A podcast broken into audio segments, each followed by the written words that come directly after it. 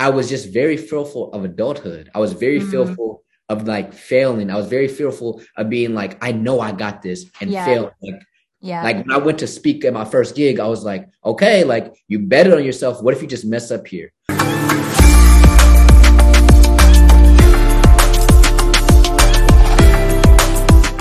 So the trade off was you took a year and yeah. you took a year to strategize. And so, in order to then come to this place where you have the paid speaking gigs, what did you have to do in order to set that up? Yeah, it was first faith, like just like just knowing, okay, something's gonna happen, it's gonna work out. Like I think one of the biggest things I tell people is you can't have all the answers. Like you're never gonna have all the answers. So you can't expect to just like okay, I'm gonna just quit, and then it's just gonna like everything's just gonna be there. I mean, right. some people never like that. So I had to have faith, and then I went, and then I was just like, I'm gonna find a mentor. I'm gonna get in these communities, and I found my mentor, and he's like, mm. you gotta find the right one. But yes. I found the one who sees himself in me, and he's like, Jamar, I got you. We're going through all this. Like, you're gonna, I'm gonna show you how to reach out to schools. I found them. You know, I found that I was on YouTube every day. Like, how do I make a website? Like, I'm going through it. I'm like, how to create, like, I was just so willing. You know, if you're gonna do something bold, you have to be bold about actually trying to do it too. Absolutely. So it was just constant YouTube, constant mentorship, constant um networking. Like, for, yeah. for when I had my first gig, luckily I stayed in contact with somebody that I met playing baseball when I was a little kid. And then we stayed in contact and now me and him partners. He comes in videos, me speaking. Now I can market my speaking to other people. You know, a lot of things came from me just putting my best foot forward and then it just lines up sometimes. So I never like halfway did anything. And I got that from my dad. He's like, never so I constantly was just disciplined and then eventually it came through. So talk to me about your mom and your dad.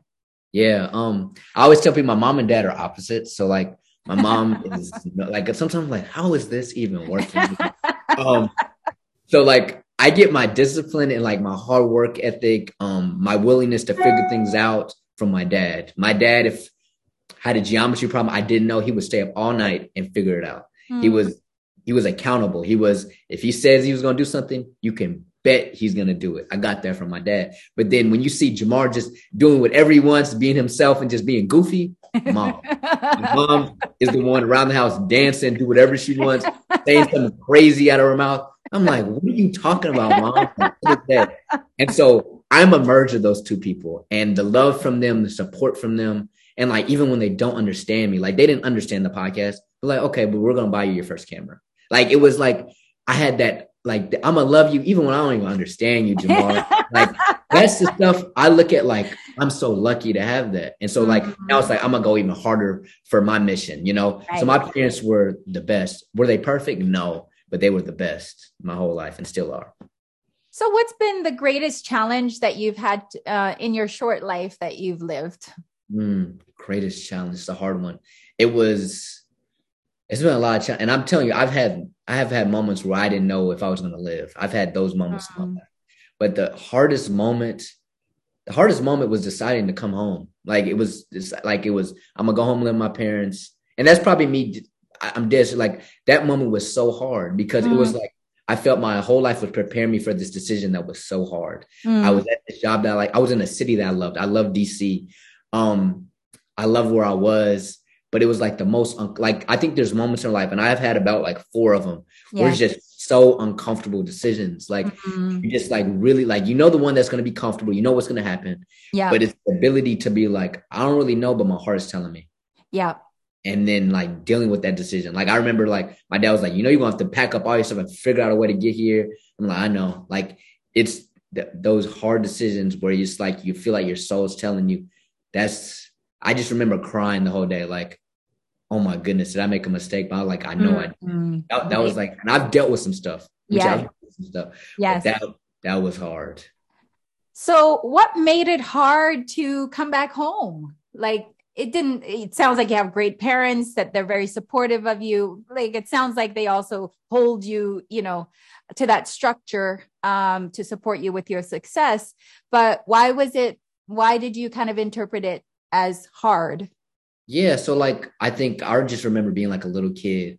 Mm. I'm like, I'm like, when I'm like done with college and like, or I'm done with high school, my parents just gonna kick me out. Like, am I just gonna have to like get a house? Like, how's that gonna work? I just remember that fear my entire life. Like, how's that gonna work? Like, what if I don't get a job right away? Am I just gonna be on the streets? like that. I'm telling you, I used to think like that.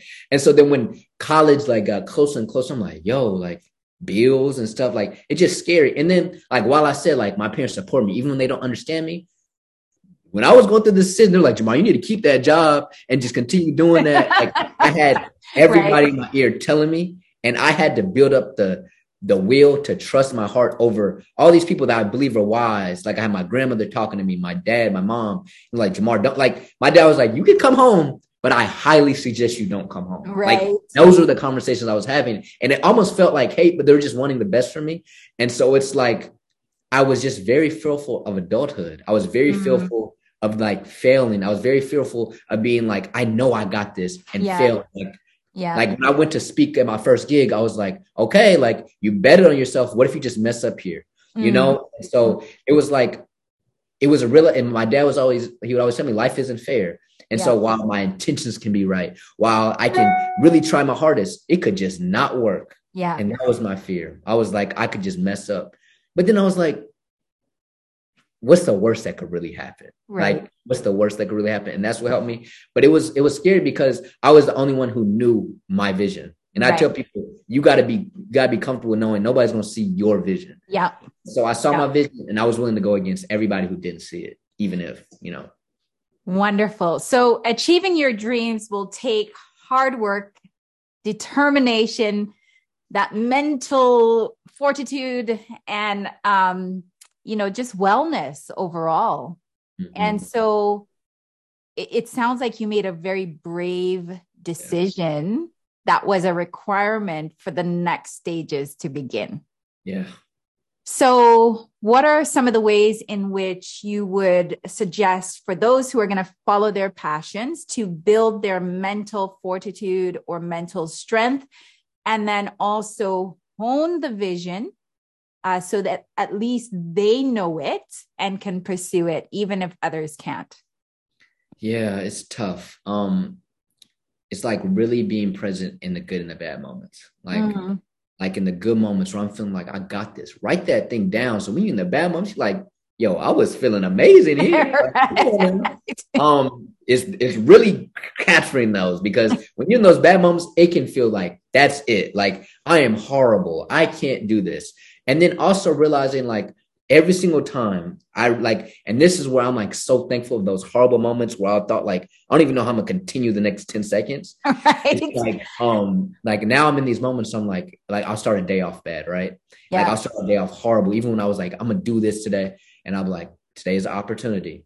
Today is a character building day. Today's mm. an opportunity. So like mm. whether it's the good or the bad, start viewing everything as a as a as a path to growth. Mm. And so if like, for example, I don't even, when people are like, Jamar, where do you see yourself in five years? What's your goal this year? I'm like, whatever's meant to be. Because, like, if I'm going for something and yeah. it doesn't happen, I'm like, beautiful, because now that's preparing me for something down the line. Like, yes. I started working on social media and learned how to do it. And I failed so many times. And then it took three years of learning that I started this other page that's kind of blow up now. Like there's so many times that have happened in my life where I'm like, I really want this. Why isn't this coming? Yeah. But it's life saying there's something later yeah. It's trust. Yeah. So it's like it's I'm big on trusting the process, patience, because there's always a bigger purpose to whatever you're going through. And so when I was in that moment and I was like trying to decide, and I was like, why is this got to be so hard? It's so when you get home, you go hard. you know what I mean?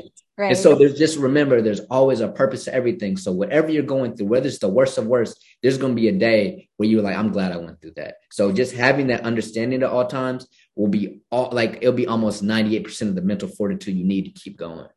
Uh, yeah, there's a book um, I read not too long ago. It's called Happier Than God. Mm. And um, the preface is really um, that eventually you come to that awakened experience where you recognize that there are laws that we're all governed by, spiritual laws that we're governed by. Uh, and one of the things he talks about is that the first thing towards you know um, seeing it through to a vision is to create that vision mm-hmm. but then he talks about the fact that the next thing that you're going to see is the opposite of what you want right? Mm. And in those moments, what you want to pay attention to is the fact that this is a bit of a healing process. It's going to show you the things that you fear, those negative beliefs, those negative thoughts that you have housed within you. So when mm-hmm. you see the opposite of what you want, it's an oppor- it's an opportunity to say, okay, I'm, I'm going to shed some of this stuff that's actually pre- preventing the thing that I want from coming. And sometimes that also means learning new things uh, as well. And then once you've dealt with what's called the resistance, uh, mm-hmm. to pursuing the vision, then you move. And what you notice is that the vision comes in, but you must be willing to actually undertake the process of shifting yourself so that the resistance uh, doesn't remain because whatever you whatever you hold on to it the resistance just keeps coming mm-hmm. right? But as soon as you shed it uh, then then it's gone. It's gone